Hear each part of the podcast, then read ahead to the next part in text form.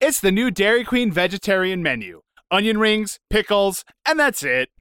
This week on the Story Song Podcast. I hear the tale of all its glory. Three friends who took inventory of all the songs that tell a story. It's the Story Song Podcast.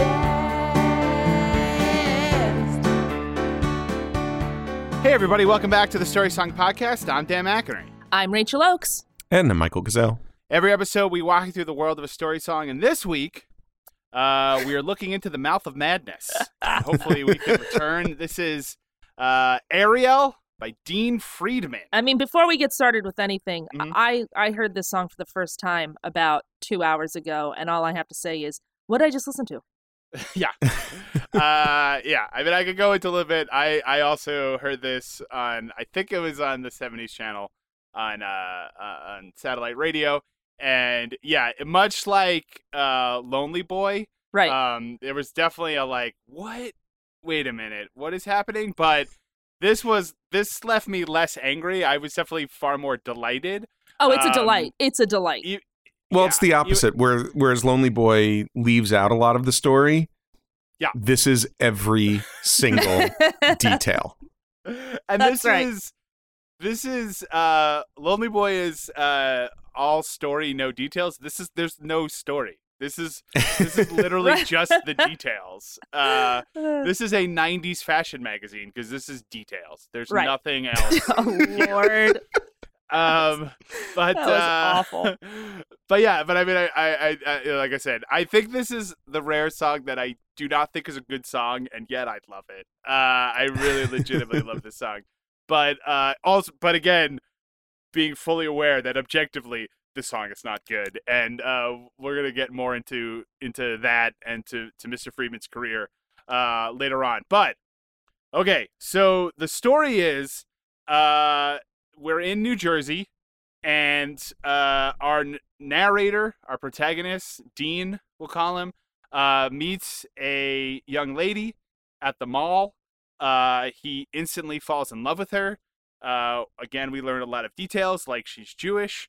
Um, that does not see. I mean, that's fine, uh, but it does not seem to matter one way or the other. uh, and uh, he tells her that he's in a rock and roll band. She should come see it. She does. They go to Dairy Queen. Uh, they go back to his place.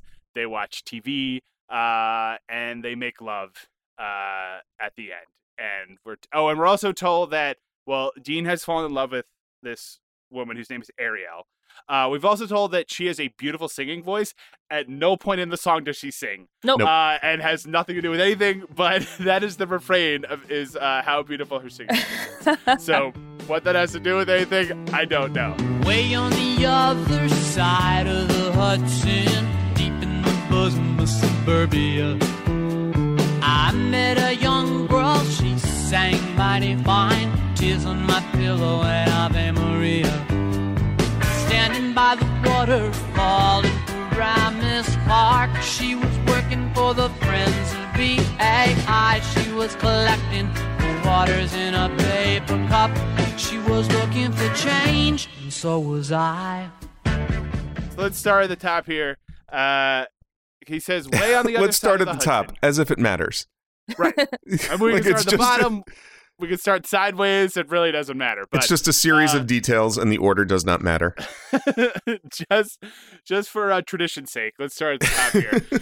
um, so he says, "Way on the other side of the Hudson, deep in the bosom of suburbia, I met a young girl. She sang mighty fine, tears on my pillow, and Ave Maria." Quite the range. Um, yeah, definitely. I mean, tears on my um, pillow and Ave Maria. the first thing I want to say is that so I believe Dean lives in New Jersey, uh, in Paramus, and uh, well, we can discuss that in a moment. But it is sort of funny how he's saying way on the other side of the Hudson. So that is oriented from New York City, Yeah. uh, from Manhattan.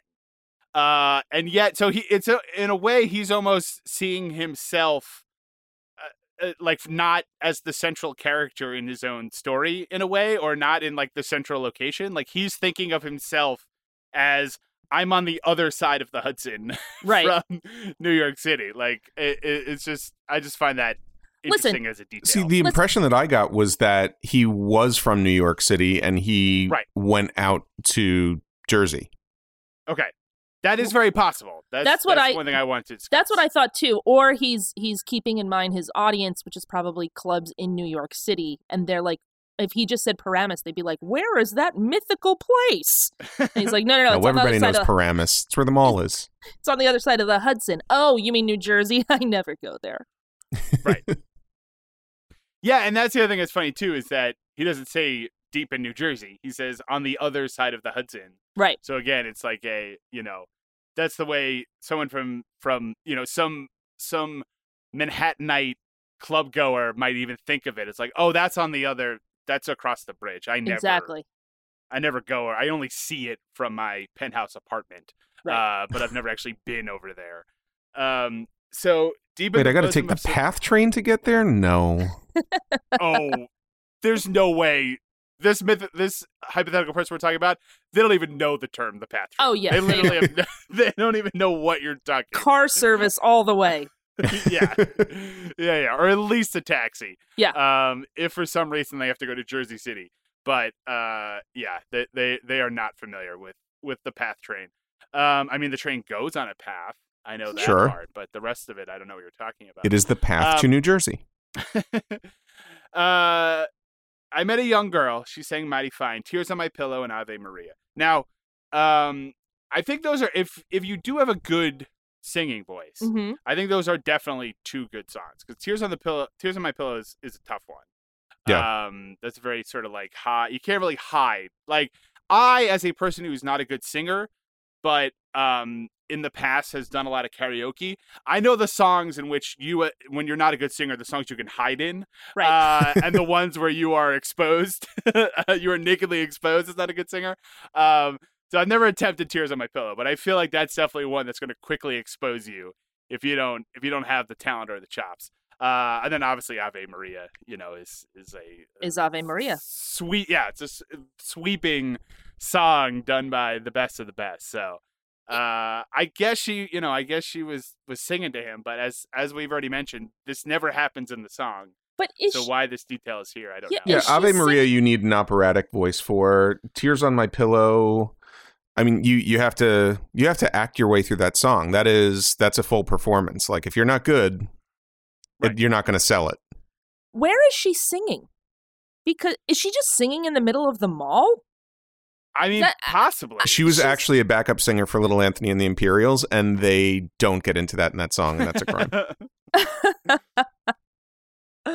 well like she I was singing there- "Tears on My Pillow," but it was her job to sing "Tears on My Pillow." Right. Well, this is the confusing part, and then we get into the next part. I mean, w- listen, the next verse also adds to the confusion because she's clearly a music lover. Yes. Um, well, the thing I was going to say, so the other thing I like is that obviously there are there are re- this is 1977 when the song is released. Uh, there are references, there are overt and subtle references to marijuana. This is definitely a story that like a guy at a party is telling you when he's like really high and it's just going on and on and on. Right. And if you are on his wavelength, then that's fine. You're like, oh yeah, oh man, I totally, oh Ave Maria, I totally know where you're coming from. I absolutely. Or if you're not, you're just like, what is happening? This is just a a ramble of random details that don't add up to anything. Standing by the waterfall in Paramus Park, she was working for the Friends of BAI. She was collecting quarters in her paper cup. She was looking for change, and so was I. That's a good, Good. line. That's Good a really turn good of line. phrase. Oh, great, Oh, that's a I know. really great line. the fir- when I heard it, I I a had to be couple. like, when I heard it, I had to go back and be like, wait, did he just say? Oh, well done, well done, Friedman. Uh, so standing by the waterfall in Paramus Park. So Paramus Park is a mall. Mm-hmm. Um, so she is she's in the mall, and obviously it's the seventies. Uh, uh, and so if it's the seventies or eighties, there's a waterfall in the mall. Of course. uh, for no reason. Um, and she's working for the Friends of BAI. Now, Rachel, I think you've already sussed it out, but do we know what that what that means? It, so it took me uh, a minute. At first, I was like, the Friends of BI, BAI. What is that like? A is it like like a weird like uh save the rainforest type thing? But then I realized Right. where we were, and it's WBAI. It's Yes. the radio station BAI. Yeah. So BAI is a community funded radio station, so she's collecting money for the radio station. Um, I can it's not- picture her setup, by the way. She's got a Oh, yeah. folding table with one of those banners, and she's got her little like sign up board and her little paper cup for change. yeah, And she's yeah, saying, so- "Save the clock tower." Right.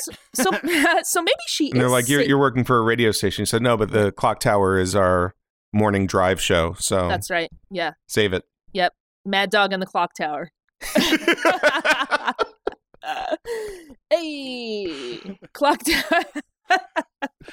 Dog, I'm telling you, the, the Giants are gonna win it All right, year. Clock Tower. All right, all right. Settle down, settle down. Dong, We'll be back in. dong. You make a good point, Clock Tower. You make a good point. I can't argue with you. Well done, well done. They will Oh, go all the way this year. Um, BAI is not a sports station. I don't know why we went that way. well, you route. said Mad Dog. That's, Oh, that's- I guess. he's a sports guy. oh, I don't know. I just said the most Oh, okay. DJist morning ride thing I can do. I'm, by the way, good on you, Dan, that you thought I knew that Mad Dog was a specific reference. oh, well, I don't know. I mean, What they do I pretty know? famous. Isn't that just All right, whatever. every Um, radio guy's name? I think so. Yeah. Yeah. So, but Everybody's anyway, a mad dog. going back to Ariel, maybe she was singing. Maybe part of her gig was to set up and sing some songs and then be like, if you want to hear more songs by not me, Right. uh, support WBAI. I mean, So maybe that's how Look, if you want me to her. stop singing, listen to the radio. We need your money. maybe that's how So he found she- her. if it's 1977, Right. and she's like a hippie chick who is working for the Friends of BAI, and she's collecting coins in the mall for the radio station. If you were to tell me that her bit was to sing uh, loudly to get people's attention, I would. That makes total sense, Right? I would You buy totally it. believe that that that's what she's doing. Yeah. Uh, I'm sure he would find that very charming. She was a Jewish girl, I fell in love with her. She wrote her number on the back of my hand. I called her up, I was all out of breath. I said, Come hear me playing my rock and roll band. Took a shower and I put on my best blue jeans. I picked her up in my new VW van. She wore a peasant blouse with nothing underneath. I said hi, she said, Yeah, I guess I am.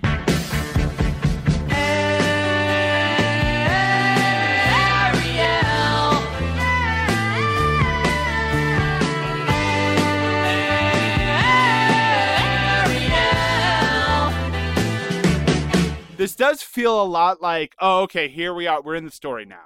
Right. I, I like it has started, and then like each successive detail really does not add up to anything other than to paint a picture, uh, especially of Ariel.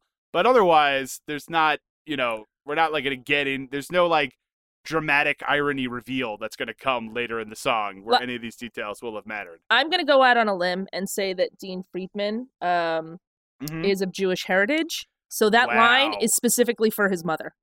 Big swing, right? That is for his mother. That's say, for when she listens to the She's song. a Jewish girl and I love her. And his Right. mother said, "Thank, thank you, God." Yeah, yeah, yeah, yeah. Yeah, Yeah, that that's what that's for. That's a mom is for line. an audience of one. Right. That's for right. An audience That's of right. one. That's when his mom listens to this song. He just he had to slip that in somewhere. Just be like, oh, don't worry, it's cool. Yeah, it's cool. She's that's right. I mean, all these song, all these details are like sort of observations. She was singing. She was collecting money. She was at the mall. He fell Right. in love with her. Like there's there's a jump.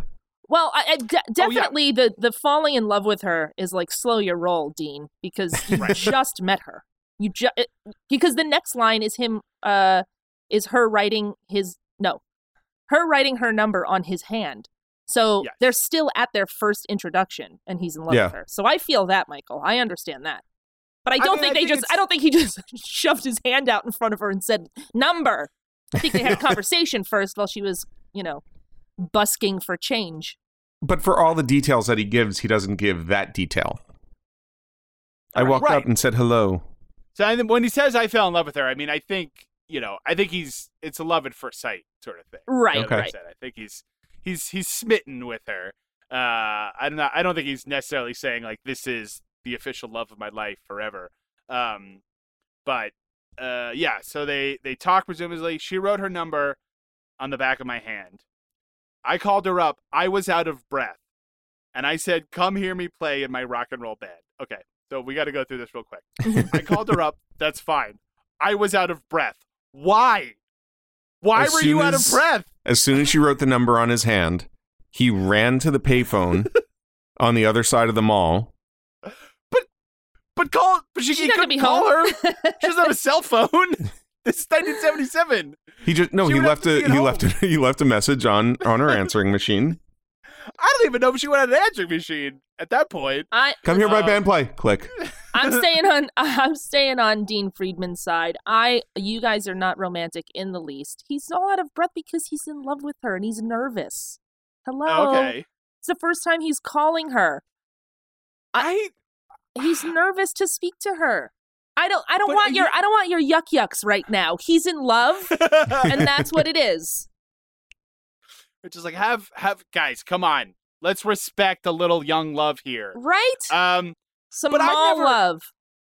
but of all the things that happen when you're nervous, I don't I don't think being out of breath is one that's like mentioned often. I've been nervous before. I've never been out of breath from being nervous. Well, he also I've did been, a 5K to psych him. He did a 5K to himself. Well, to that's what I was gonna himself up. say. Yeah, yeah. Maybe that's what I was gonna say. Like, if he's out of breath, like, I mean, was he like building a treehouse all day? Was he running from a bear? Like, what happened just before he called? Did he just wake up from a nightmare? Like, these are all the reasons you would be out of breath. You know? Was I mean, it's like, probably a- the bear thing, right? Yeah, he, he, like, he fought a a- bear. Yeah, or was he in a production of Godspell, like, and came right off stage? It was like, "Oh, I'm sorry. Oh, it was really, oh, it was intense tonight. Anyway, I was just wondering if you would like to uh, go. Uh, Dean, do you want to like you want to like call me back in five minutes? No, I gotta I gotta do I this got right this. now. I was got just- this. wondering if- Prepare ye the way of the. Do you want to come see my band? Pre. uh, uh, um, so yeah, okay. So I'm out of breath again. A detail that has nothing to do with anything, but I do find it delightful. Um, so then he says he might have been calling from Jack LaLanne. Who knows? Maybe. Yeah, that's the thing. I mean, what what was it back then? Yeah, I mean, he probably was actually being the class was probably being taught by Jack. Yeah. um, Right. Jack LaLanne. Like, there's probably the one location. Uh, where it was like, I this, in this class we learned how to pull a tugboat with our teeth. Let's go. um, I eat glass. I'm Jack LaLanne. um, I'm calling from a fitness club, which is a thing now. yeah. It was invented last week. We're all very excited about it. Um so then he says, uh, come hear my come hear me play in my rock and roll band. Which obviously her next response to that is don't ever call me again. Yeah. Lose this number immediately. I am not interested in hearing your terrible rock and roll band. But Right. thank you anyway. Um but I mean presumably she says yes. Um because he then he says, I took a shower and I put on my best blue jeans. oh, Lord. so I can imagine what Dean's best blue jeans look like, Right. uh, which means I do not want to imagine his worst blue jeans, like whatever the fourth one in the rotation is. That's a real 70s line. I put on Um, yeah. my best blue jeans. You're like, yeah, because we're all cash. It's the 70s, everybody. right now, not so casual that obviously I rank my blue jeans. Like I have, I have a spreadsheet, and when I say a spreadsheet, I don't mean Excel sheet. I mean a literal paper spreadsheet. That's where right. I track the quality of my jeans. Um, but yeah, so I put on my best blue jeans. I picked her up in my. I mean, it's probably like Sergio Valente, right? Was that in the 70s? Who I don't know who that is. Jordache? but- Or is Jordache 80s? oh, Jordache, I feel like is more 80s. Yeah, I mean, he feels like just a Levi's guy, right? I don't think he's Yeah, could buying be. designer jeans. I mean, but but it's his best jeans. I think he probably just when he says his best, I think he just means the one with the least number of stains. Yeah. yep. Like this one only has three stains, and so Uh. that's why this is my best. Um, Or it's it's all based on the size of the bell bottom. Right. Well, that too. Yeah, yeah. It could be bell bottom circumference.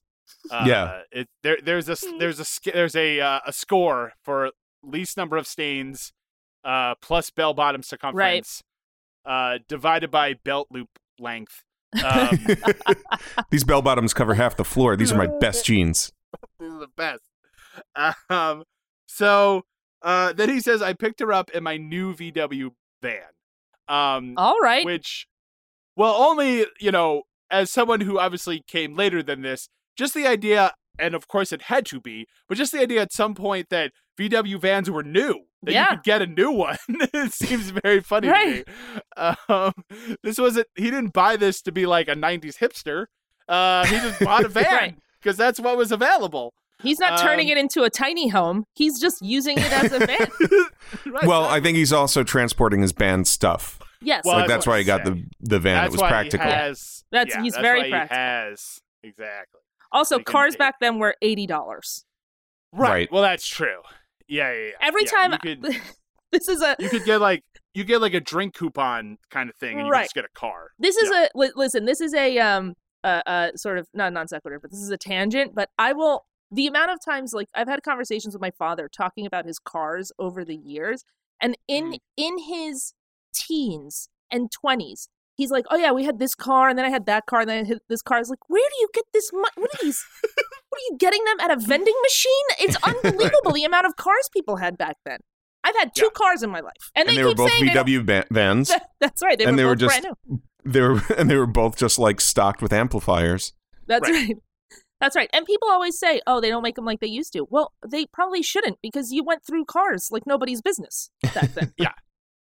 Well, and that was the thing. Like, first of all, they were super cheap. Um, you were constantly wrecking them, uh, in like tragic ways. And I right. believe, I believe before 1970, every third car in America at some point was possessed by a ghost. And That's so right. you That's, had that to was keep, tough. like you would just get in on a Monday and be like, "Oh, ghost! I have to go get a new car," and then you Yeah, would just go to the dealership and be like, "Hey, I have this voucher from the government because my car has a ghost," and they'd be like, "Well, just pick one off the lot, sir. Yeah, go right the ahead." Great, the great thing about those ghost cars, they never break down. They No. they all they fix themselves. They literally oh, yeah. fix themselves. They're I mean, great. it's a miracle. Now, And then Yeah, they yeah. find you. well, that's the tough part. I was gonna say, yeah, they will. They if you're not paying attention, they will slowly drift into the opposing lane uh, in an attempt to kill you. Uh, but other than that, I mean, yeah, they've ran like a dream. Yeah, solid, definitely. solid cars, solid cars. Uh, so he picks her up in my new VW van. Um, she wore a peasant blouse with nothing underneath. Oh. Um, which Oh, a you know, peasant blouse. a peasant Yeah. blouse. I thought it was a pleasant blouse. Oh, Michael. Well, it also probably was pleasant. Um, but uh, again, like painting a picture of a late seventies Jewish hippie girl. Um, so she's she's wearing uh, a peasant blouse with nothing underneath. Um, again, not a detail, not a detail that's necessary, but you know, speaking as a red-blooded American male, it's one I appreciate. And then he says, "I said hi," and she said, "Yeah, I guess I am." well done. Boom! That's number two. Great joke. That's number Great two. joke. Great joke. whoop whoop whoop! Oh, I'm sorry, that's my great joke alarm is going off. I got to turn that off. Uh, awesome! Boom boom! Uh, yeah. So I mean, yeah. not awesome that he's driving a VW van while high. Well, but he's not high. No, she's high. I mean, he might be high. But, Oh, but I he said high. says Oh, my- hi, uh, and she said, yeah, I guess I am." She said, "Yeah, I guess I am." I don't know why. Yeah. Even listening to it and everything, I had it swapped in my head. No, good. Then good for him. He's the designated driver. Then everything's Right. fine. Yeah, yeah, yeah.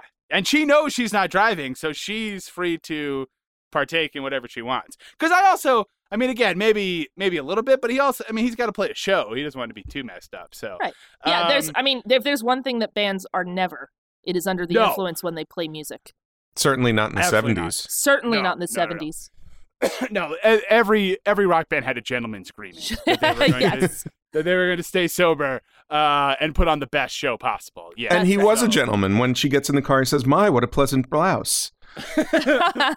And she says, Thank you. I got it at Bamberger's. Now we get, I guess this counts as a as a uh, a chorus for this song. Uh, but for the first time, we get her name right. because he says Ariel. Um, her name is Ariel. We had a little time, we were real hungry. We went to Dairy Queen for something, it pickle. She forgot to tell me that she didn't meat. I had a gig in the American Legion Hall. It was a dance for the volunteer ambulance corps. She was sitting in a corner against the wall. She would smile and I melted all over the floor. So now they're going on a date, right? Or or he's, she's coming to see his band play. But then he's like, "Well, we had a little extra time," which is something that that happens in real life, where you have like 20 minutes to kill. But and I again, I love this song. Not something that should happen in a song. You should really Right, streamline yeah, your yeah. story. You shouldn't be like, "Well, we had a little extra time, so I'll tell you what happened between then and the show." no, just get right to the show. I don't. Need Oh, to we know made great time. time. We we left a little extra time for traffic, Yeah. but for some reason, Wow. not a lot of cars on the road tonight. So we had some time. Okay, now set that to music. You want to Dairy Queen? There's a Dairy Queen around there. I, I mean, like, I don't want to go to Dairy Queen, but it's the only place around. And if we go somewhere else, we're gonna run out of time. Should we just stop Right. by the DQ? this i mean this is this is the song equivalent of every like family party i've ever been to or my uncle tells me about all the all the traffic you know what i mean where he's like well you know on the belt i thought it was gonna be a lot of traffic Yeah. but we just flew through the belt but then we got stopped at you know whatever and i'm like uh-huh southern uh-huh, state. When you when you make that change from the belt to the southern state, you know Yeah. how it is The You know BQE. it It's under construction. It's been on construction for decades. forever. Yeah. When are they going to finish this construction?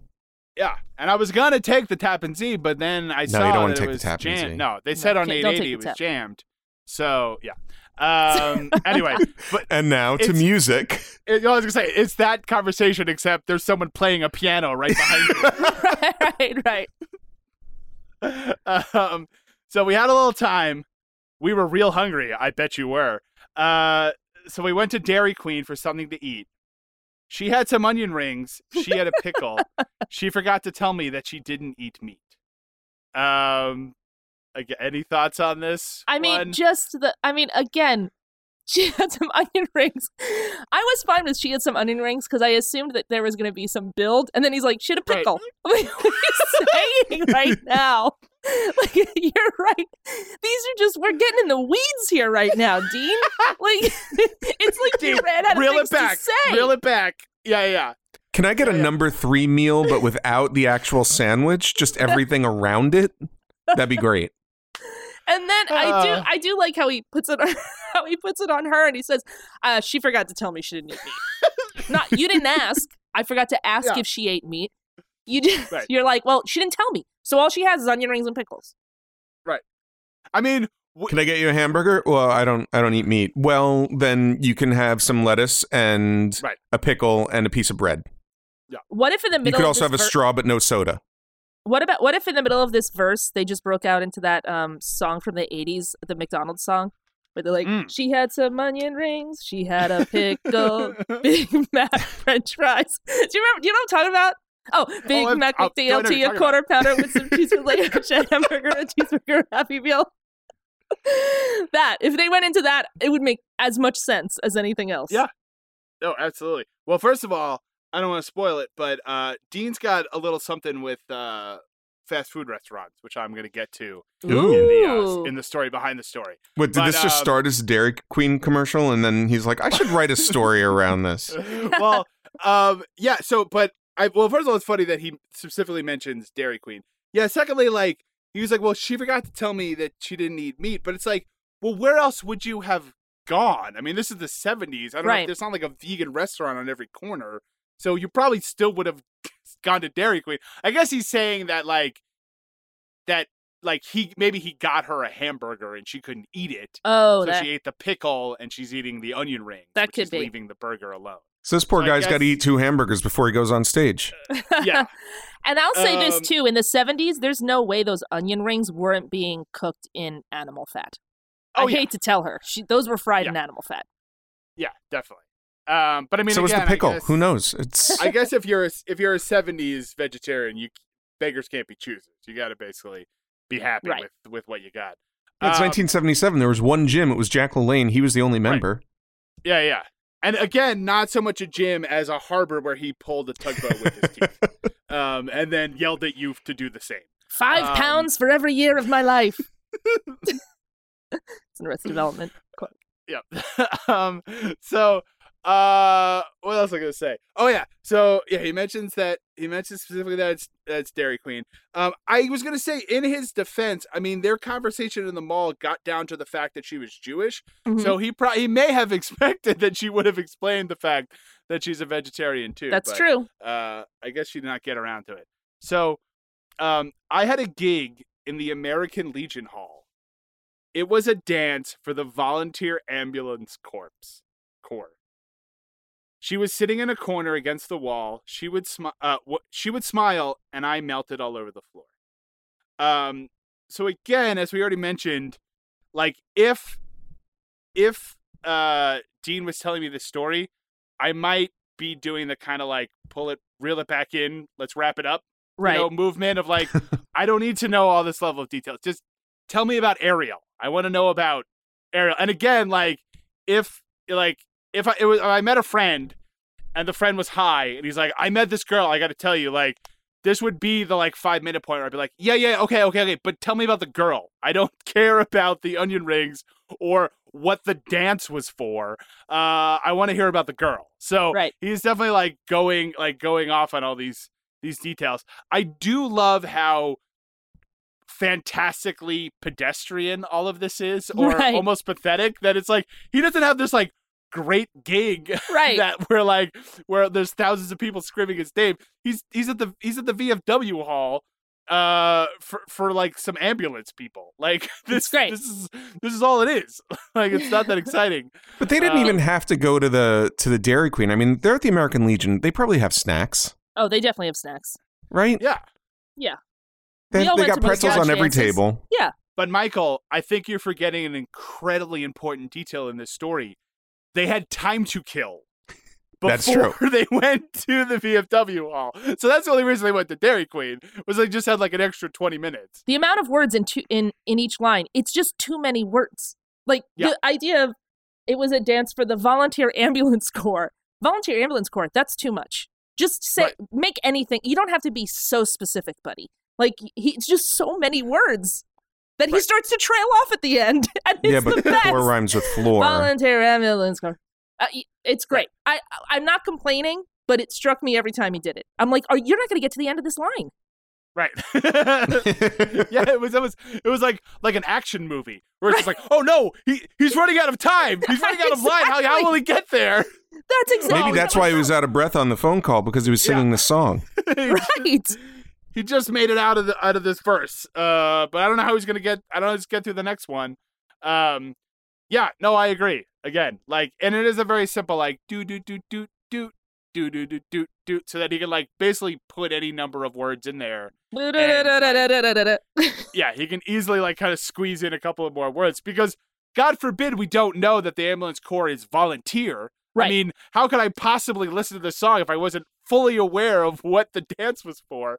Um, but it would have uh, left me. but it paints a mental picture. Like I know exactly what this gig looked like. Yep. Right. Yeah, yeah, yeah. There's like a lot the, of the there's a lot fluorescent of wood, lights were definitely on. Yep, there's a lot of wood paneling. Yes, yes. How do we Paper tablecloths. What do we think the volunteer ambulance corps thinks of this rock band? Do you think they're excited to to see this? Like, is this like a Christmas party or or like sort of an equivalent? Like, or is this just is this to raise money No, I or No, I think it's like a it's a dance. It's a party. yeah, it's a Okay. party. Yeah, it's like a little little dance. I think they're good with it. I think Okay. they worked hard to find the best band for their group, Mhm. and they they just meshed with the Yeah. dean and the volunteer ambulance corps. They meshed. That's the name of the band, actually. Um, yeah, that's right. They the they're definitely like a cover band, right? They're like a wedding band. oh yeah, definitely. Yes, yeah. Yeah. I mean, maybe they have like a few originals, but mostly they're just they're taking requests. Yeah. Um, so uh, she was sitting in the corner against the wall, and when she would smile, I melted all over the floor. That's actually really Oh, sweet. that's sweet. Yeah. yeah. He really likes. If not song, so- gross. Yeah. Well, it's lovely. No, I, Michael's thinking he's literally melting. Yeah. My God, help Michael. me! If, what? If if only I was in a room with ambulance professionals help me. no, I only get the volunteer ambulance corps. I am literally melting on the floor. Someone help me. Someone throw a bucket of water on me. Um, so this is Ariel, Ariel again. I know this world is Um, killing you. Yeah. Uh, I took Every time I read the the cor the chorus in quotes, um, I'm thinking it's Allison, but it's not. Well, it's also Right. hilarious, as Rachel mentioned, that he's trying to cram as many words as he possibly can into the verse, and then the chorus is just two words that he stretches out to Ariel. Like, Yeah. it's, he he makes one word have nine syllables, and that's the entire chorus. Like, it is Well, so used to- completely unbalanced. yeah, he used his full vocabulary in the verses. I took her home with me. We watching TV. Annette Funicello and some guy going steady. I started fooling around with the vertical hold. We got the munchies and I made some spaghetti. We sat and we talked into the night. While Channel 2 was signing off the air. I found the softness of her mouth. We made lots of bombs bursting in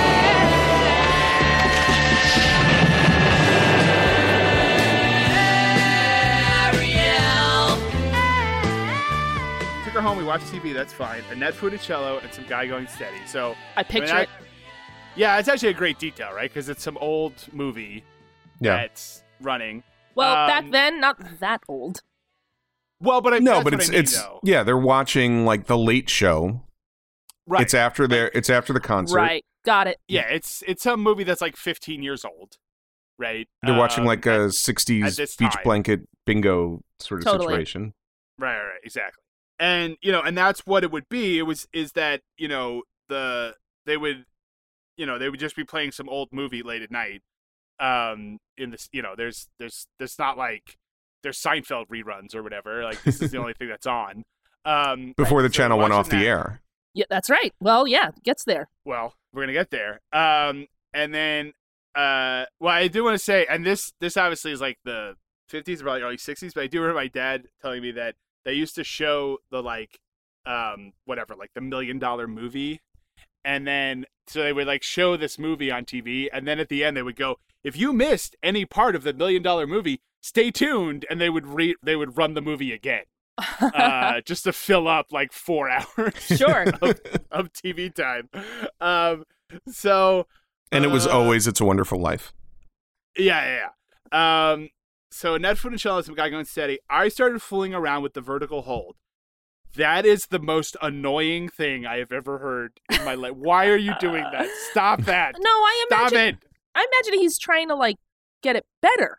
Oh, you think he's just like literally messing around with Oh, it? You think he's trying to? F- I thought he was just messing around with it. No, I feel like, Like- he just has some crummy, you know. Yeah, he was trying to fix the picture on the TV. By the way, Okay. by the way, kids, that's a thing that you used to have to do. Oh yeah. Is mess Yeah, around yeah, with yeah. the vertical hold. Well, and it's funny because I You think- turn that little knob in. You have to twist it. turn the knob, twist it. Well, because we actually came, we came of age after that, but I think probably all of us had like an old TV, right? Because I remember the, the Yeah. TV that I had in my room was like 15 years old. It was like an old black and white TV, and yeah, it had a, the vertical hold knob that you'd have to like turn to try to get the picture to Yeah, come in. We had the nice, Um, yeah, we had the nice TV downstairs and upstairs in Yeah. the den where the Nintendo, where the original Nintendo was plugged into. That was the old TV with the wood paneling side and the vertical knobs. Yes. And as I saw, someone said on Twitter once, if someone was like, you know, say how old you are without saying your actual age, and the person responded, uh, video games were on Channel 3. yep, that's Um, right. That's right. so yeah, right. so that old panel TV, you had to turn it to Channel 3 in order to either watch a movie, uh, watch a VHS tape, or to play video games. that's right. Um, and, And and, you had you- the little switch in the that's back yeah, yeah, the That switch in the back that would switch it. that you literally had to Um, screw into the back of your TV. Yes. You screwed it into the back of your TV. Um, But Dan, to your point of this being the most annoying line, like all I could think as he's messing with the vertical hold is like, it's just leave it. The picture is Well- fine. You're just making it worse. But that well, if you guys are saying you're trying to make it better, then that's fine. But him saying I was fooling around with it makes it seem like he was purposely like messing with it, right? Like Oh, they're I could just see that. high and bored, and he's just messing with the vertical hold. which again, In- because because then the, then the pitcher would like f- flip like crazy when you did that, so that would be Yeah. so obnoxious. I mean, it would could like, be that too. Please stop doing that. It could be. I mean, that- it depends on. I guess it depends on how high they are. that's what I'm gonna say. If they're if they're super high, then the regular TV is flipping, and the vertical Right. hold is gonna help them out. So they're gonna wake up. They're gonna wake up in the morning, and the TV is gonna be flickering, and they're gonna say. Man, that looked perfect last night, Yeah. right? Like that Yeah. was perfect. What That's so bizarre. Um, And the See- walls melted. Did everybody see that?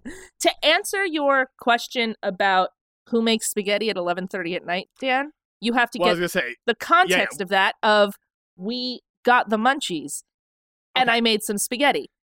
now, Listen. but here's here's the thing. Here's Yeah. the thing. I, and I f- well, first of all, obviously, we're gonna have to spend a long time on this because this is the key line of the song. Um, and this was the line that when I heard it, I was just like, "Well, we have to, we have to do this on the show, obviously." Um, but yeah, I mean, okay, I I understand that context. I it has been a long time, but I have had the munchies many times in my life.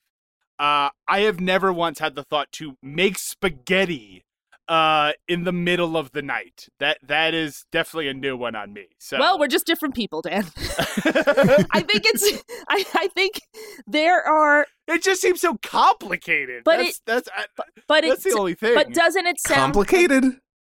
Yeah, it's F- if you were super high, yes. Look, one time I ate an entire bag of bugles and then remembered that I don't like bugles. So don't come to me like I understand where what's happening here. I'm So just you- saying to, to have the patience to boil water seems outside of of what they would be willing to do. But okay, maybe I'm two, wrong. Two things, two things. Number Yeah. one, we're just talking like Francesco Rinaldi sauce in Right. a in a pot. Number two, that that pasta is probably either super al dente or Yeah. super mushy because they forgot how long they had it on. Right? But- Okay. but- yes. But when you want something at 11:30 at night, Yeah. It does you it has to happen. It has to happen. All right. That's Um fair. It I- could just be cold spaghettios out of a can too. that's true too. I made some spaghetti. What'd you do? I opened a can. You're a Yeah. gourmet. Oh. I see you also follow Chef Boyardee. Um, But that line So, yeah. makes the most sense to me, Dan. all right. Oh, we got the Fair enough. munchies and I made some spaghetti. That's right. That's true life. That's true life right there. Oh man, and how great was it that you could be in like your twenties and you could eat pasta, uh, you could carb up at eleven thirty at night and not have to Oh, worry about man. it. Oh man. Uh, going to go to the yeah, diner at like two in the morning and like eating like a full Oh, yeah. meal? Ugh. yeah, yeah, glorious. Yeah, yeah. Well, in college, we used to go. There was this like uh, diner that was always empty, and like we would just sit there for hours, and uh, the way like the waitress would bring us coffee, and then after a while, she was like, "You guys can just go behind the counter and get some more." That's so good. Uh, and so, and we would just drink like 17 cups of coffee, uh, and then go home and fall asleep Yeah. because 'Cause you could. um, we because our bo- our bodies made no sense. I our mean- bodies made as much sense as the song does. I will say this. We D- Michael and I went to the same college. And Michael, do you Mhm. remember Valentino's? There we went to this No. restaurant a couple of times. It was an all-night Italian restaurant. It wasn't a diner. And I remember going after sh- some shows or whatever and we would literally go and it would and it would just be Italian food at like 1 in the morning. Like Mm. fettuccine alfredo. and it Yeah. was perfect. Yep. Anyway, what I'm saying is do this while you can, folks. What? What? Yes. Well, yes. A, yes. But also B, I just imagine you putting like a fork full of uh, pasta in your mouth. You'll just look, look over and Dean Friedman just winks. Yeah. he knows what's you, up. You've you've learned the glory of late night pasta. Um, so so they made some spaghetti. Um, presumably they ate it as well. Uh, and he says we sat and talked into the night while Channel Two was signing off the air. I found the softness of her mouth. Oh, ew. Uh, we made love. The bombs bursting in air. Another great line yeah. uh, frankly. So even though air rhymes with air, but we'll ignore that for a second. So uh, we sat talked into the night. Like this is this is young love. This is just this Sure. is perfect. um, while Channel Two was signing off the air. So again, this also predates us somewhat, but this is what used to happen: is the channel would just sign off the air, um, and they they're making love. Uh, or he found the softness of her mouth. I do not like that line. Right. Uh, that just really skeeves me out. Um, but they made love, and when the channel would sign off, they would play the national anthem. So the line, "The bombs bursted in air." yes. Uh, obviously, he's also making a you know not a double entendre, but an allusion to you know often like fireworks represent uh this sort of thing, like in an old movie. So it all kind of ties together quite. it's a good line. Um, and then Ariel, Ariel, Ariel, Ariel, and then he repeats way on the other side of the Hudson, deep in the bosom of suburbia. I met a young girl. She sang mighty fine, tears on my pillow, and Ave Maria. Maria again. At no point in the song does she sing. So Yeah, why to he end- keeps harping yeah. on that. And he ends the the song with it. Tears Right. on my pillow and Ave Maria. But Over this and over was again. this is the uh, this is the walking in Memphis part where there's just a random repetition of the opening line. Right. Yeah, it Right. goes back to the original. But um and yeah. So I mean, do you think at some point she joins the band? Is that what we're to assume? I She's hope allowed so. to sing two songs. Right. Or I don't know Yeah. that, or either that, or it's a hell of a medley. I don't know how they fit Yeah, yeah. together, but well, I was just imagining Gene with the band being like, "Hey guys, this is Ariel. Uh, two things: one, she's joining the band. Also, secondly, we all have to learn Ave Maria, right? We're okay with that, right? If we do one of our songs is Ave Maria that we do at our gigs, where are you guys going, guys? Stop calling her Yoko. right. You- Her name's Ariel. um, yeah. So that's it. So uh, the song makes no sense. It's super weird, and I love everything about it. Oh, it's so, a delight. Uh, any other any other thoughts all, on this? I mean, all I'm gonna say is this: when I listened to it, and the more we go into this into the lyrics, the more I'm loving this song. But Yeah. it has, and I do not mean this in a bad way. It Mhm. has the sound, it has the feel of a parody song. Something Mm. about it feels like it's a parody song, and it is not. But as you're listening to these lines, I kept on thinking, well, what's going to happen? Like, what is this the Right. parody of? Like, where's the joke? And there's no joke. It's just the feel of the song. You- and I love it. Rachel, that is an, a brilliant observation. That is absolutely correct. Well, no, because you are right. This reminds me of like when I would hear a Weird Al song as a kid and not realize that it was a parody of something. You know what I mean? And then would hear the real version years later. Um, yeah, it has that that sort of artificial feeling of like, get it, get it, Yeah. you get it. This is the parody, and but there's no song it's parodying. Like it's not That's you right. know, so it almost feels like he's like trying to shove a couple of words in to like make the joke, but have it fit into the original uh tune. right. But he doesn't need to do that because this isn't a parody. that's he's right. Not, that's right. He's not bound by any by by an old song that he's trying to fit the lines into. So yeah, no, you're absolutely right though. Yeah, th- and this is and I I actually shouldn't even bring up Weird Al because that that that uh you know obviously Weird Al is good at what he does. This is like the Z Morning Zoo parody version, right? Where they're like you know. It's, it's like not as good. It's you know it's just again they're trying to shove in too many words to the line to make the joke work. but it's catchy um, as heck, man. But yeah, but I still love the song. I, I think it's great. Um, do- but do- super weird. Love so, and we'll we'll talk more about um, the history, obviously, in a little bit. But um, all right, so expanded universe. Um, so I've I've done this one before, but yeah, I think they definitely bought their pot from John Lee uh, Pettimore. Oh, he's yeah. I mean, Um, he's he's providing everybody with their pot. Yeah, so I mean, he's really big in Paramus. Uh, that was, that was Right. definitely his his. Uh, he's he's he's uh, taken. Uh, what was that song called? Thunder Road? No. Um, what was that song called? Um, What song? was it the the the John Lee oh, Pettimore- Copperhead Road. Oh, I- Copperhead I, Road. I thought you Copperhead meant Road. another Sorry, sorry, song. I was like, I No, don't no, know. no. Copperhead Road. Yeah, Yeah. He's saying Copperhead Road re- leads to Paramus was the joke I was going to make. that's right. so That's right. that's where he's that's where he's traveling to sell his wares. Um, and uh, yeah, I mean, she's a singer. I can't think of any song No. about a woman who's a singer. So yeah, no, I don't think uh. I don't think that makes that that adds up to anything. Wait, wait, wait. Uh, no, I can't think of yeah. anything. nah. I hate you, No, Michael. she's Pearl. This is the Pearl prequel. She's a singer. She's gonna turn into this Ariel. right. She's gonna change her name to Pearl, and she's gonna be singing in that nightclub. So this That's hundred right. percent works. Um, after Wait, is there a song her about a woman named Pearl who's a singer? Yeah, yeah, yeah, Yeah, yeah, Michael. Never would have known. yeah. Yeah. No, after crazy. Dean breaks her heart, uh, she's gonna end up all alone, uh, sing, singing in that. You know, she got she got a record. She won the contest for BAI. That's right. oh my that's god, right. it all works. That's right. That's she why she was she's. on the radio, but it didn't just didn't work out. Now she's in that nightclub. Here's so. the thing: you can't have your A side be "Tears on My Pillow" and then have the B side be "Ave Maria." What is? Who's gonna buy that album? Oh. It doesn't fit together. But she was Yeah, adamant no. about it.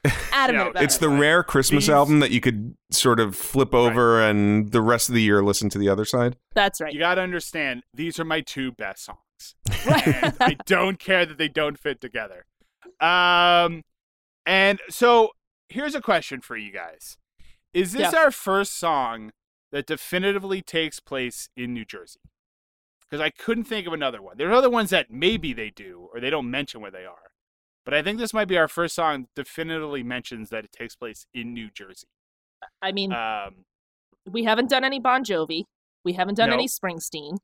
Nope. So no, it all checks out that this Okay. is probably our first jersey. Now, while I was do I was going through the list of songs to do to see if I could think of any songs that might have taken place in New Jersey.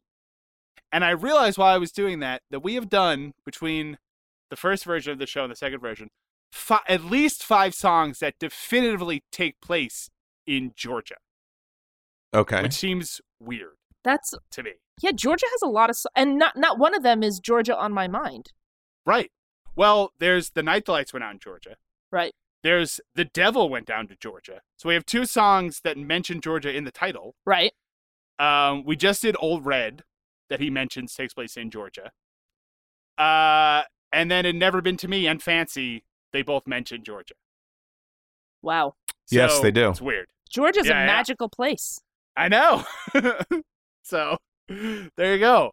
I just I just thought that was weird. I was like, Georgia seems vastly overrepresented uh, in this. So we definitely have to find songs that take place in like North Dakota or Arizona or just other places that you Mhm. know are not. Because we've Well- got a couple of Texas. We definitely had a few Californias, some New Yorks. So I'd like Where to, was um Wildfire? Where'd that take place? I don't. I mean, Did I they say it? S- Yeah. Somewhere in There was a whole we did a whole thing. About where we? it took place? Yeah. The Does he state? say definitively? Is it Montana? Oh, right. Oh no, cause, 'cause- yeah, because it's like no, it's is it South Dakota? Because I remember we mentioned is there mountains? In, yes, Yeah, that's right. That's right. I Or think it's maybe oh South no, maybe it was Nebraska. Nebraska. It's Nebraska. Right, right. 'Cause we're trying to figure out. Yeah. Okay, that's true. All right, so we have at least one flyover country. We should song. oh, we should do a So map. that's good. Oh, we should. Yeah, yeah. yeah. All right. All right. Where um Done. I don't, I'm not sure if this was New Jersey, but uh, the night Chicago died. Uh, yeah, Sure. that was in Chicago, New Jersey. Yeah. Yeah, yeah. Okay. That's It's a right. little- That's right. It's a tiny town. It's like uh, it's like London, Texas. Uh, it's like not- right outside the Holland Tunnel. It's not what you would think. Uh, no, Paris, Texas. I'm Yeah, I was gonna messed say. the joke. I was gonna Paris, be like, man, there's there's a London, Texas too. Texas. I mean, there could be. anyway, I mean there probably is. Yeah. But um, anyway, let's take a quick break, and we come back. We'll talk about the history of this song with story behind the story. Mark and Sarah Talk About Songs is, it will probably not shock you to learn, a pop music review and analysis podcast in which Mark Blankenship, that's me, and Sarah D. Bunting Hello. talk about songs. And it's not just about the songs. It's about first dates, last concerts, pop chart horoscopes, Dolly Parton prayer candles, the correct ranking of platinum albums, playlists for that convertible you rented on vacation, your basic omnibus if music be the food of life situation.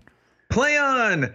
Because pop music is about more than just pop music, or at least that's our firm belief. And Mark and Sarah Talk About Songs is about more than just Mark and Sarah talking. So become part of the conversation wherever you download podcasts, or find us on Facebook at mastus.podcast or on Twitter at Talk Songs. See you there. All right, we're back. It's time for Story Behind the Story. This is the part of the show where we tell you about the history of this song. I'm going to walk us through it, and then you guys respond to anything I say. So that's the That's how the conversations happen. that's how. Yeah. Sorry, Thanks. I just I'm I'm in a I'm in a Dean Friedman headspace, so I'm I'm throwing in extraneous details that are uh, do not need to be there. So uh, this is Ariel uh, by Dean Friedman. It was released April 1977 and it hit number 26 on the U.S. Hot 100. So Dean Friedman was a uh, singer, a musician. Uh, he was born May 23rd, 1955, in Paramus, New Jersey. So this song is basically, as you're going to hear more, uh, I don't know if this actually happened, but this is basically just his life. I mean, every detail of, of his life is is in this song. Uh, he's from Paramus, New Jersey, and as a teenager, he played in a band that did wedding and bar mitzvahs, and he majored in music at City College of New York. By the time he was 20, he had a recording contract with the Life Song label. this makes sense now. He's from Paramus, New Jersey, but I'm going to say that he probably met Ariel when he was at City College. And so he was living in the city, went going back to over- college, and he went back over to Paramus. He met Ariel. There we Mhm. go. Okay. Yeah, yeah. So yeah, so he's probably back in either his dorm room or he has like a little apartment, right, while he goes Right. to City College. Right. Right. Yeah, and yeah. all the the names or places that he's like sort of checking off in the song, like he knows exactly where they are. oh yeah. Like he has a specific Dairy Queen Yeah, that he's talking about. yeah. Yeah. Absolutely. Like none of this Yeah, is yeah. generic. This is all very specific. Yeah. It's that And I this- like that. That's cool. Yeah. Dean Friedman is very much a write what you know person because there's literally just every detail is just and and again like the most mundane details of his life uh, are in the songs. So Dean Friedman is considered a one hit wonder in the U.S. Do not worry about him. He is a Renaissance man, and we're going to get into that. So Okay. uh, the his his musician career is just one part of a larger tapestry. Already But excited. weirdly, weirdly, he is considered a one-hit wonder in the U.S. and a one-hit wonder in the U.K. However, for two different songs. What? Oh, that's weird. Not for Ariel? So Ariel hit number 26 in the U.S., so it's his only top 40 hit. In the U.K., Ariel did not chart, but he had a duet with a singer named Denise Marsa that was called "Lucky Stars," and that reached number three. Whoa. So, like I said, this makes Dean Friedman a one hit wonder in both the US and the UK, but for two different songs. That's nuts. Yeah. So, I listened to Lucky Stars, and it is, not surprisingly, an extremely weird song. It's like a duet. So she's like, "Why are you angry?" And he's like, "I'm not angry." He's like, "Well, you sound angry." Well, I'm not. I'm not angry. Well, you're acting angry. Well, I'm getting angry now because you've asked if I'm angry, and I'm like, "Oh God, that's the stupid fight that we have all the time." No, and it's in song form. So the entire song is just details about things that you don't know what they're talking about. So it, Um, so, they're- it's so they're having a fight. Yeah, so go it's on. not just a it's not just a pluralized version of the Madonna song "Lucky Star" no. because that's what I'm hearing in my head is like Dean Friedman going, "You must be my lucky stars." Yeah, both of you. Um, yeah, no, and then no, no, Denise Marsa turns around and says, "You also are my lucky star." yes, no. we're it is- lucky it is- stars. and he's like, and It's also because you make the darkness seem so far, and, and she's like, "You too." it's just her You keeping also- going. Yes, also you. Ditto. uh, yeah, but I'm the luckiest song- by far. But no, I am. I'm. We're both very. I'm lucky too. Yeah. I'm also the luckiest by far. Well, you can't be the luckiest by far if I'm the luckiest by far. I'm also so we're we're both equally lucky. Yay, lucky stars. yeah. The, the second half of the song is just Dean Friedman singing the lyrics to Lucky Star and, and Denise Marsa going ditto, and also and also that. So it was a number three hit in the UK. This is a one hit wonder in both the US and the UK. So Dean Friedman also provided vocals for a series of television commercials in the 1970s in the New York metro area. Yes. I promise you, I tried very hard. I could sadly find no information on which Uh, commercial jingles he sang. So I'm I'm I'm sorry, everyone. I tried. Oh, that'd amazing. However, I want to hear those commercials. he did record a single, or he recorded a song that was a single, it did not chart. So this is what I mentioned before. The song is called The McDonald's Girl, which is a song about Dean Friedman falling in love with the girl working behind the counter in McDonald's. So does he just fall in love with people at work? That's what I'm saying. But he's but like literally, not only does he talk a lot about fast food restaurants, but he also like he's literally just like, I went to McDonald's. Like that's my day. Can I say something? Is Yes. there any chance that he sang that McDonald's song? Which Do one? we the Big Mac McDLT, a quarter pounder with some cheese fillet, a veggie hamburger, a cheeseburger, a Happy Meal, McNuggets, tasty golden French fries, regular, or larger sizes, and then it fumbles off because nobody won that million dollars. But Right. is there a possibility that he sang that song? Because I'm getting very excited right now. Well, he did not because Well, that's that, now I'm depressed. so that song is based off a song called "Life Is a Rock," but the radio rolled me. The band is Reunion. Yeah. That's not Dean Friedman. No, I Um, no, I know. But Right. what I'm asking is if he sang the actual McDonald's song. Oh, well, I mean that's like a the, the actual McDonald's song is like a big chorus singing. it. no, so but there's I- one guy who sings it. Oh, really? Oh, I yeah, don't know. there's a, at the end everybody's like, "Oh, I know," ah, but there's Oh. one lead dude who sings it, and then I he, mean- and then he, and everybody starts to come in, and everybody starts to fumble, but there's one lead person. Eat chip cookies and a drink of Coca-Cola, Diet Coke and orange, drink a Sprite and coffee, decaf too, a low-fat milk, also an orange juice. I love McDonald's, good time, great taste, and I get this all at one place. Got it? Got it! Okay, now you do it.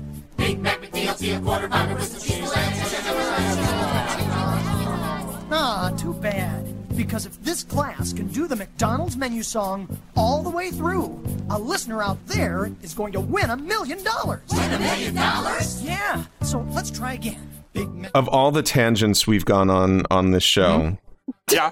this is just one I never expected.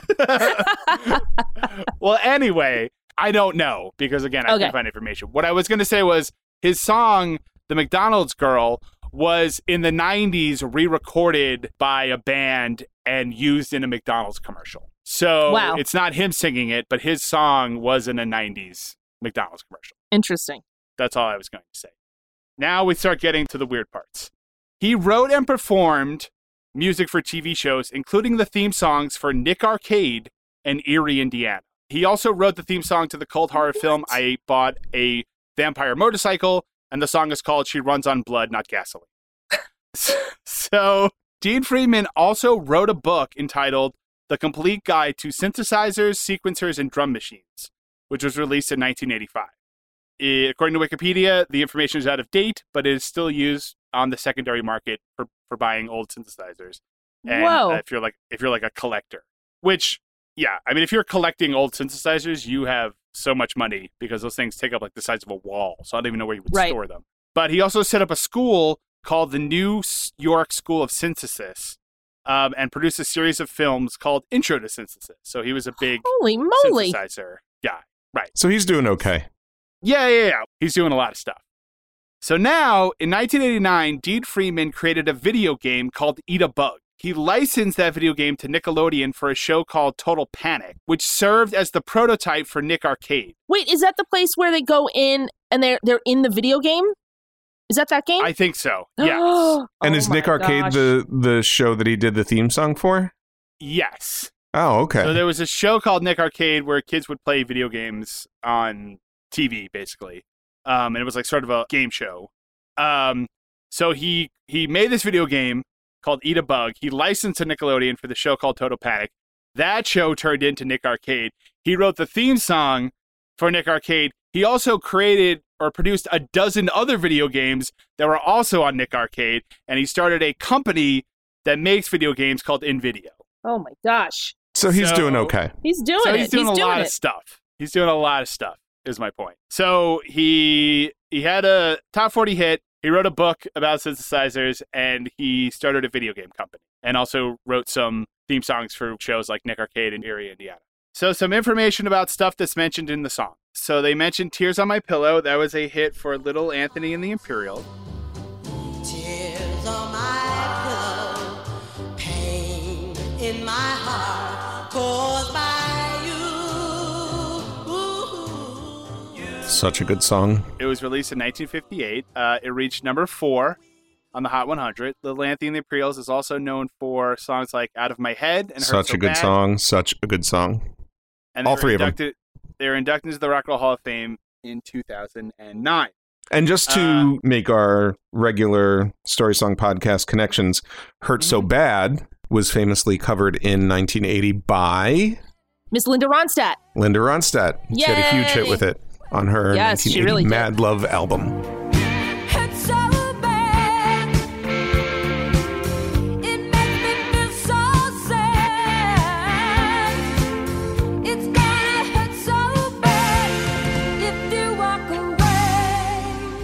So Paramus Park is a mall in Paramus, New Jersey. It was built in 1974 and it still exists.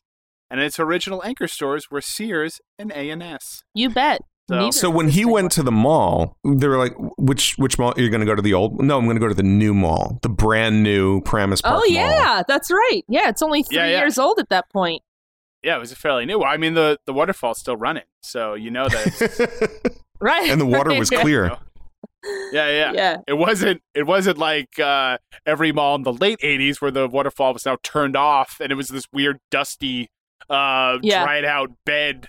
With just like a strange rust stain. Yeah. yeah, it was terrible. it's a long rust stain running down.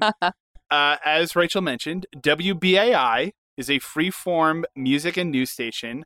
It was famous for its counterculture programming in the 60s and 70s. And among other notable events, BAI, do you guys know what BAI is most famous for? No. No. Want to guess? I would BAI f- guess, um, for a woman who um could sing Ave collected Maria. change Yeah, yeah. in the mall. Exactly. Uh, possibly, but the the thing I was referring to is BAI famously broadcast George Carlin's Seven Dirty Words Oh, routine, uh, which led to a Supreme Court case in 1978 that established the government's ability to regulate speech on broadcast. Wow. You know what I mean? It's just like we've decided there be some words we won't say all the time. And I was just trying to find out which words they were. For sure. All of them. I wanted a list. Because nobody gives you a list. That's the problem. They don't give you a list. Wouldn't you think it'd be normal if they didn't want you to say something to tell you what it is? Nobody even tells you when you're a kid what the words are that you're supposed to avoid. You have to say them to find out which ones they are. That's that's crazy. amazing. And so that actually probably would have been going on because I it took a couple years to get to Supreme Court. So if it if the case if the case was decided in 78, so that actually was probably happening at the time. Uh, yeah. So if you don't know, famously, Are you are you going to say them right now? no. Anyway, here they are. Here they are. Get ready to see that tiny little E next to this episode. um, they broadcast a routine by George Carlin, the seven dirty words you can't say on TV.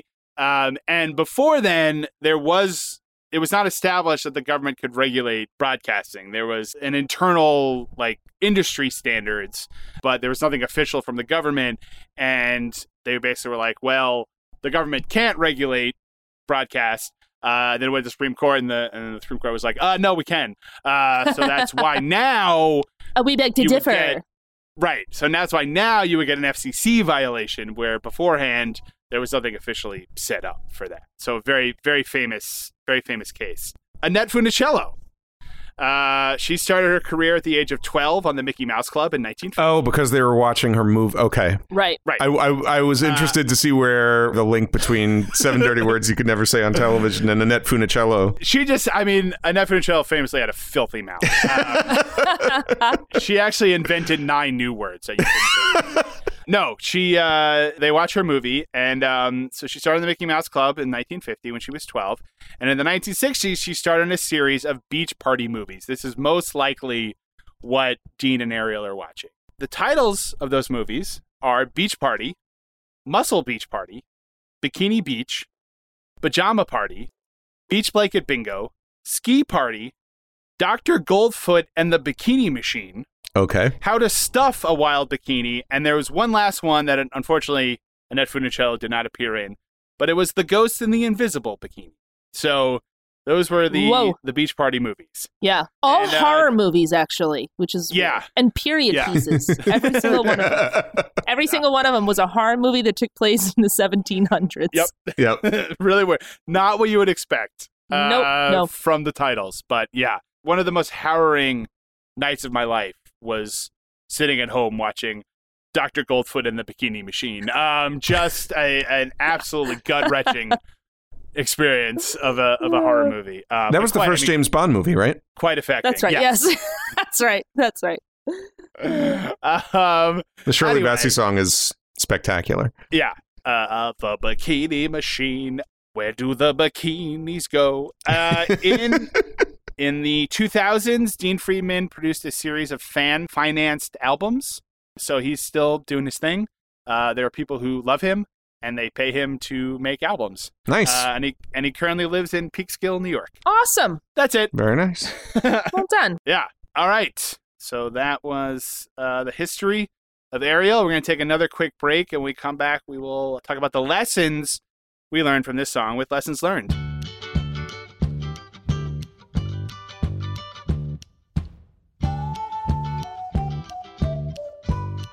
We want to be friends with you, so like us on Facebook for all kinds of fun story song stuff. You and the Story Song Podcast. It's the start of a beautiful friendship.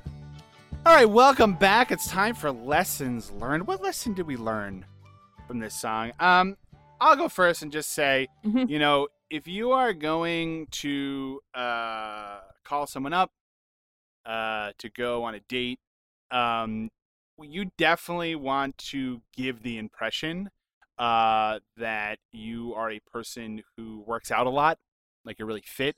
Sure. Um, so you definitely want to uh like do jumping jacks or run in place like immediately Yeah. before calling them. Uh, but like really put in like a lot of effort. You definitely like Right. the first thing they hear when they're like, "Oh, hello," you definitely want to be like, "Oh, hey, um, I was just, I was, uh, I was just wondering."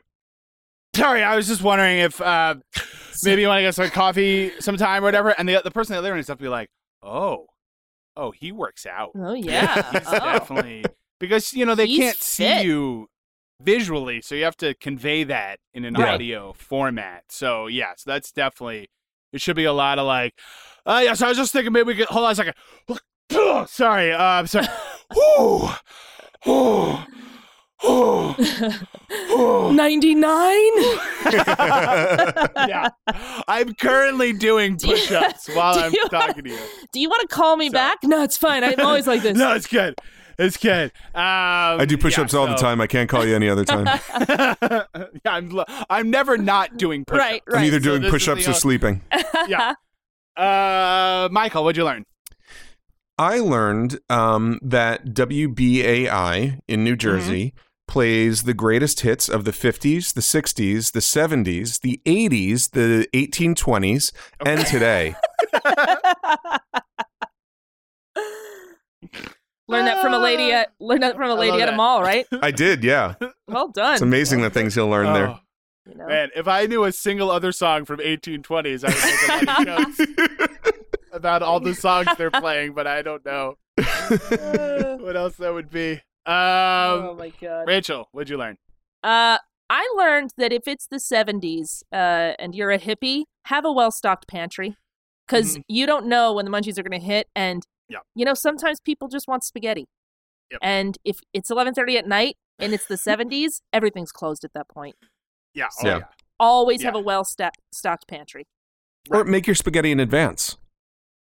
Make Yeah. advanced spaghetti. Yes. You know, yeah, you don't like, have to "You know worry what? about the boiling water. Yeah, you, you you're about to go out. You say, you know what? I'm probably gonna get really high tonight. You know what? I'm gonna put a pot on spaghetti on. I'm gonna put a pot, pot of spaghetti on. I'll be prepared Right. for later. I'm Yeah, a musician in the 70s. I should have food ready. right. Well, and the thing is, is that um, you know, because I you have to remember it's the '70s, so they don't have microwaves. So what we want to do is you want to make a lot of pasta, right, and save it in the fridge, so that later all you have to do is just throw it in some boiling water. That's right. Um, and so that's really going to save you a lot of time That's right. That's right. making pasta. um, all right. Touche. Uh, Flaw in the well, plan. We'll, we'll end on my dumbest joke ever, uh, and uh, just say thank you guys uh, so much for listening. Uh, this has been the Story Song Podcast. Um, follow us on the socials like Instagram, Twitter, and Facebook. And if you could leave us a five star review on Apple Podcasts, we would certainly appreciate it. And please, if you know someone who you think would enjoy the show, tell a friend. You bet. Uh, tell uh, a hippie girl named Ariel. Tell anyone you want. Yeah, anybody you Uh, meet in the mall. yeah, anyone. Uh, but seriously, don't go to the mall right now. Uh, and if you do, wear a mask. But um, but otherwise, uh, anyone else you, you meet or, or happen to know might like the show, uh, definitely tell them about it. Um, and thanks for listening. So I'm Dan McInerney. I'm Rachel Oakes. And I'm Michael Gazelle. We'll be back at you next time with another great story song. So thanks for listening and goodbye. Bye. Bye. Ave Tears on my pillow and Ave Maria. Tears on my pillow and Ave Maria.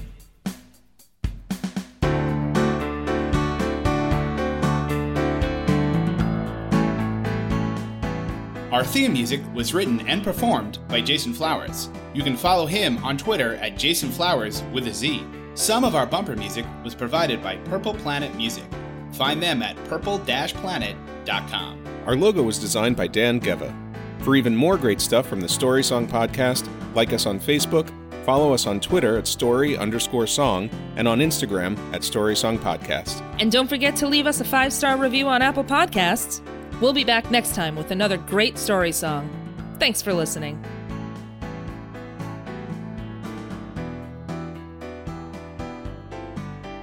It's the Story Song